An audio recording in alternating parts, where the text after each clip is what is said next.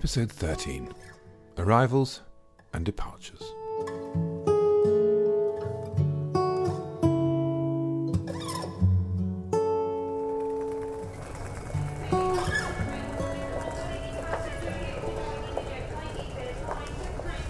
It's all good. I'm waiting at the airport for my sister Karen to arrive from Vancouver, just in time for the celebration of life at 2 o'clock tomorrow afternoon. It's a flying visit, literally, as she used up all her holiday entitlement months ago, being here before and after Dad's death. So this time, she's here on compassionate grounds. Here she is now. Sis! Hey! How was the flight? Oh, not bad, thanks. Mwah. give me that. All right. Hey, Come what's on. that? I'm recording your arrival. What? You're not allowed to do that in an airport. I didn't ask. Oh my god. Hey, you did well to get the time off. Yeah, work was crazy. They weren't too happy, but you know, whatever. Well, you're here now. Well, how are things? All good. It's all organised. Yeah. Um, I think. I hope. Cousins are coming. We've got the King crowd, Peter Jackie. Uh, Gloria's coming with her mansion. And then I've got the neighbours. Oh my goodness. How many? Uh, I don't know. I invited them all. You're not going to record the celebration, are you? I thought I might. No, I mean, you're not. I knew she was right. I'd taken a risk, framing my father's passing and my mother's homecoming as a celebration of life, when many of the guests would have known the difficulties between my father and I over the years. Folding in the celebration of my mother's return to her own home with a wake has no doubt helped to deflect criticism for not holding a traditional church service, cremation, or burial, but walking amongst the guests with microphone in hand might just be a step too far. So let me tell you briefly how things went down. As it turned out, the weather was kind, and we had a decent show in terms of numbers. With the neighbours, eight or ten of them, a contingent of six family from Ireland, and the cousins who drove up from Devon specially for the event. With a few of Mum and Dad's old friends and a former work colleague of my father's from way back, we had maybe thirty people. My mother was right at the centre of things. She looked fit and fabulous, thanks to the carers, wearing a white linen blouse over a pretty summer dress, a blanket over her knees, and a shawl. I'd put a cork board up in the conservatory with pictures of both my father and my mother pinned to it, some on holidays showing them happy together, others marking significant moments in the family history, their wedding, my christening, together with some newspaper clippings of interviews he'd done for an airline trade paper. My daughters moved gracefully amongst the guests, with trays of canapes and drinks, and the smoke of the barbecue, a bold move, I confess, added a festive atmosphere without causing an embarrassing fog. The high point of the afternoon was to see my mother responding to the attentions of those gathered around her. If she appeared a little bewildered from time to time, there were also moments where she smiled and even responded to entreaties and compliments. It's quite astonishing how the social function of our brains, the desire, need to be part of the group, survives the ravages of dementia. The guests, rather marvellously, each took a moment to introduce themselves, or reminder of who they were, and there seemed to me to be a genuine kindness and respect in their approach. I've no doubt her dementia makes people circumspect, unable to gauge whether indeed she even remembers her husband has died. But it occurs to me this skirting of the issue was no bad thing for the day. I talked about my father with his old friends and colleagues, and with one or two of the neighbours, who told stories of him taking a daily constitutional and waving to them as he passed by, or stopping to chat. After three or four hours, the guests seemed to leave as one, almost by instinct or through decorum, melting away to their cars and houses, and leaving us to clean up. No, no, you wash up. No, no, I mean, I'm not. There's not actually that much left. But uh, should we put the prawns in the fridge? Yeah, sure, yeah, that'd be great. neighbours all sat at one table? Maggie, darling, how are you? I'm good. It was good today. Well Well, done. do you You think they think- enjoyed it? Yeah. The only area barbecue was completely out of order. I thought it was perfect. I thought it was good. It became more of a like Welcome home to your party. mum. Welcome home to mum. Yeah, yeah. rather than. It wasn't sad, was it? No. I don't No, different. I just think it's Lots of people were just saying how well Pam looks and Yes. Sorry, then. what a good job you guys have done and everything. Should we have done a speech? It's sad. We probably should have, but I I think. think, I think best not really. Do you? Yeah. Okay, good. Why, why did you say that?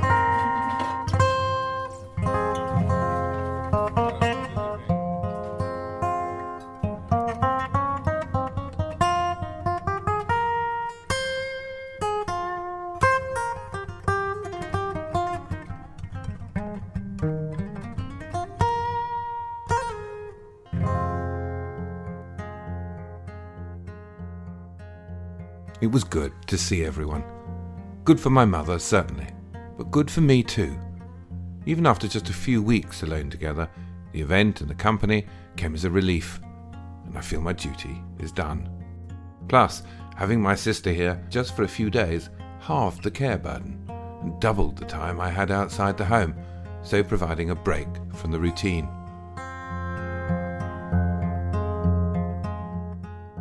Taking her to the airport again so soon after her arrival feels premature, and I wish she could stay longer. Ten hours on the plane will cover the 5,000 mile journey back to her work and her own life, though I can see she's struggling with the thought of leaving. Only a year ago, she and her long term partner, a former paratrooper in the Canadian Airborne, broke up. They'd been together for 25 years. She's now living in an apartment, alone, and she's fallen out of love with her work too. She wants to be here to help with the care and to be with her mum. She wants to come home. Instead, she finds herself flying away from all she loves.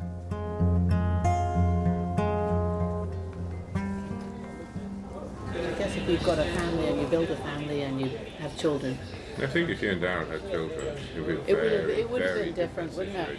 Yeah, yeah, it would have been really You know, they'd hard. be 20 years old. Yeah, Would you leave them? yeah. But I'd always be torn, wouldn't I? Well, you're doing that thing. I'm visiting us every, Yeah. every three months or something silly. But sometimes it's good not to have anything. Yeah, yeah. In some ways, it makes it much easier. I mean, really, when I think about it, we've talked about it a little bit. It was really quite easy to come back.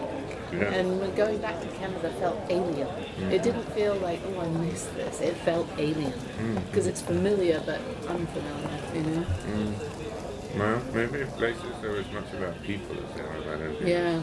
I don't know.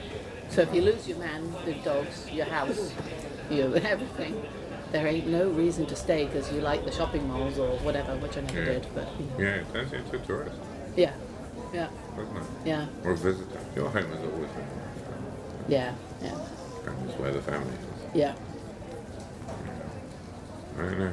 Funny old But it life is though, isn't it? yeah. Why are all journeys circular? Yeah. I don't know. Yeah, And Mum and Dad ended up coming back to within two miles of where they yeah, left. yeah. The humour. The humour. I humour. miss the humour more than anything. I think. Was I to take the mickey out of you for a while, just for old time's sake? Not that you ever stopped. So Oh, Cheers. We did it. well done. Well done, you. Well done for you. Well, thanks for organising it all. Well, how do you feel about going? Um, well, I don't really want to go back, but I have no choice.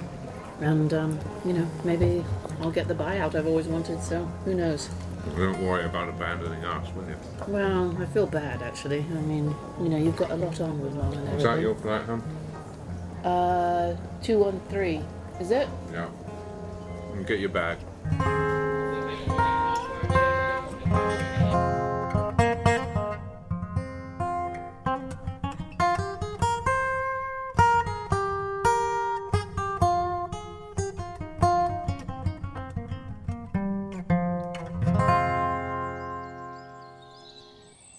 The garden's deserted now. Just a lot of tables and chairs to be put away. It was hard saying goodbye to my sister, not least because she really didn't want to go. Hard too, because now the celebration of life is done, it's business as usual, me and Mum alone together. Only there's someone else here now. Maybe because of the celebration, or maybe just because I haven't wanted to think about him that much. My dad. Our dad. In a word, I guess what I'm feeling is guilt. But it's more complicated than that, harder to decipher, and indeed to tell as a story. So let me just tell you about one small incident first, one that stayed with me all week. It was at the celebration of life. It started as one of those conversations that's all about making the right noises, speaking well of the dead, paying respects, that sort of thing. I was talking with our Irish cousin, a truly lovely woman, a nurse all her working life, a great mother to five children, and a great wife to her doctor husband. She'd known my dad well when he lived with her family in Ireland as a young man. He was working at Shannon Airport, and he was maybe ten years older than her, eighteen to her eight. He was obviously a favourite uncle back then, a protector, someone to look up to. I listened, and I hoped she might stop there, but she didn't. She began to tell me how wonderful my father had been with my mother, how he'd suffered and sacrificed himself to take care of her. She came close to canonizing him as a saint there and then, as only the Irish can do with their ghosts and priests, and demons and heroes, and the words came out of my mouth before I could stop myself. He used to lock Mum in her room. He wouldn't let anyone else see her, friends or family. I don't want to hear about that, she said. And that small act of denial set me off again. She had bruises. The police were called. My cousin, lovely woman that she is, flushed with anger, and again said she didn't want to hear it. This time, I had the sense to let it go. Somehow, the awkwardness passed. Someone came over and joined us. I went to get drinks for the guests. I can't recall now. Certainly there was no row when it came to saying our goodbyes, nor was there any lingering resentment on her part, at least as far as I could tell, and only a certain reticence on mine. I'd spoken out of turn at the wrong time, and I regretted that. I should have kept my counsel at what was, after all, a celebration of life, not an inquest, even if I spoke my truth.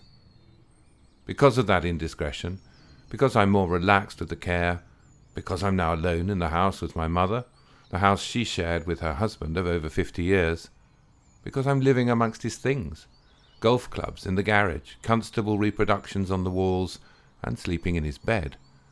I can't help but brood on our relationship, and especially on the harsh judgments I've made of his character and behaviour. You might remember this from season one. Our relationship was ever awkward and angry, on both sides. Whenever we saw each other, he would offer his hand, but could never quite meet my eyes as he did so. Physical contact of any kind was hard for him. The tables have turned now. It's me who's having trouble meeting his eyes. It's me who's having trouble reconciling the photographs on the court board, holding my sister aloft as a child, on a sun lounger with mum beside him, kneeling proudly next to his five year old son, who's wearing a smart suit and looks a lot like Rupert Bear, with my portrait of an abuser. Now, with the photograph albums of the family, many from when my sister and I were young, I see no abuse, no rancour, only a time of innocence. Do photographs lie? Or does memory? I see smiling faces and a happy family. I see myself in the green strip of my football kit, playing for the local team with my friends, a team he started and managed for us boys. I hear his shouts from the sidelines.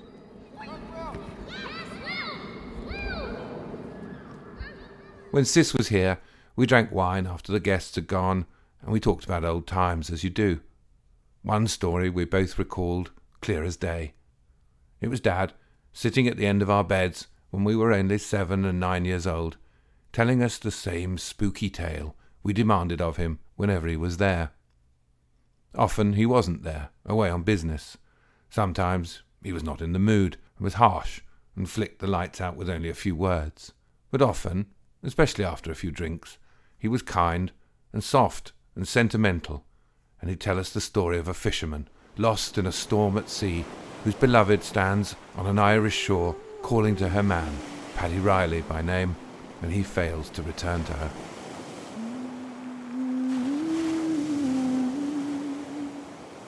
I only found out very recently that the story wasn't true.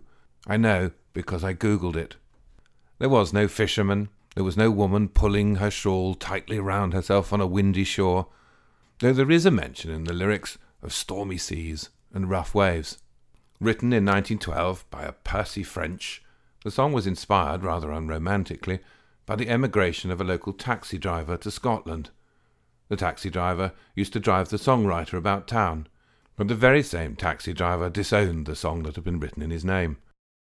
Of course, there's nothing unromantic about the Irish as a race, and indeed the theme of loss has given the tune a long afterlife in mourning the emigration of so many Irish souls in search of streets paved with gold abroad.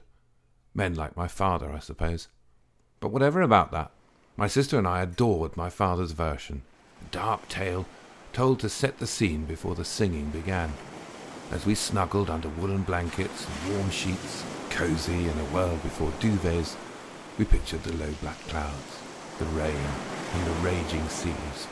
We saw the woman on the lonely strand, looking out to sea, her man lost, her hopes and dreams fading, and the wind about her howling. And when my father ran out of lyrics and hummed the tune as he backed out of the room and turned out the lights, we hunkered down in our beds, dreams coloured by the magic tale, glad to be safe from it all.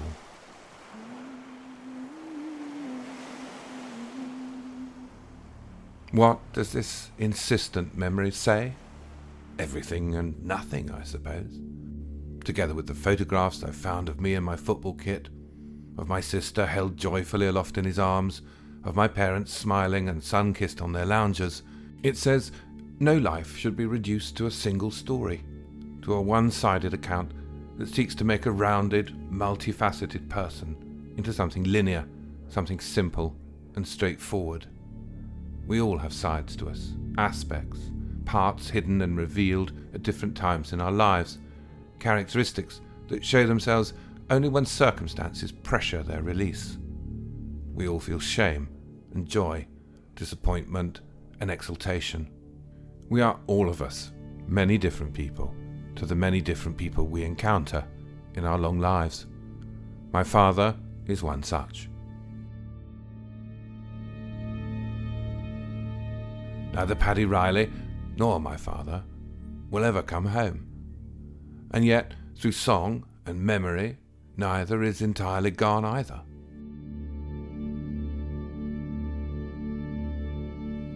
The past can be a very private place, a place each of us experiences quite separately from others, even from those who seem to share the same memory. And because memory is so partial, so shaded and imperfect, the past is not fixed.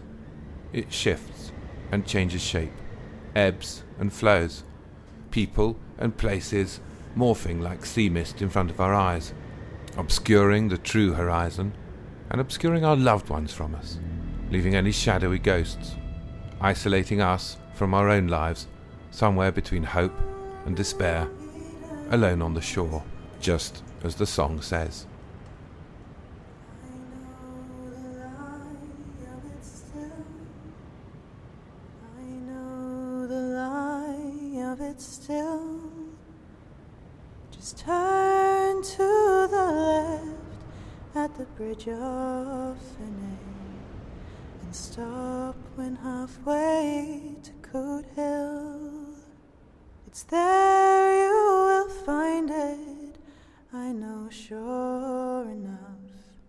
For fortune has come to my call. Grass it is green around Ballyjamesduff, and the blue sky is over it all. And tones that tender and tones that are rough come whispering over the sea. Come back, Paddy Reilly, to Bally James Duff. Come home, Paddy Reilly, to me.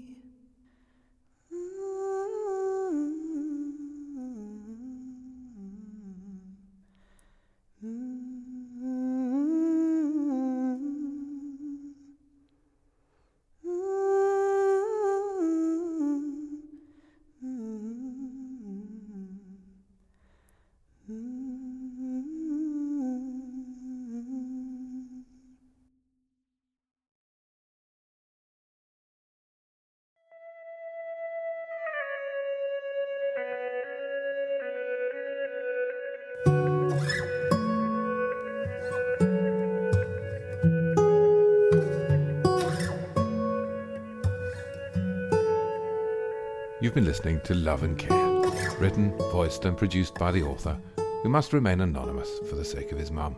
Love and Care is a family affair. The assistant producer is the author's daughter, Leah, and the associate producer is the author's sister and now co carer, Karen. Title music is by Wes Hutchinson, with incidental music by Audionautix and Kevin MacLeod. You can find full credits and attributions on the website. Come Back Paddy Reilly, written by Percy French, was performed by my father's granddaughter, Leah. This podcast is a Me Too Mama production. All rights reserved.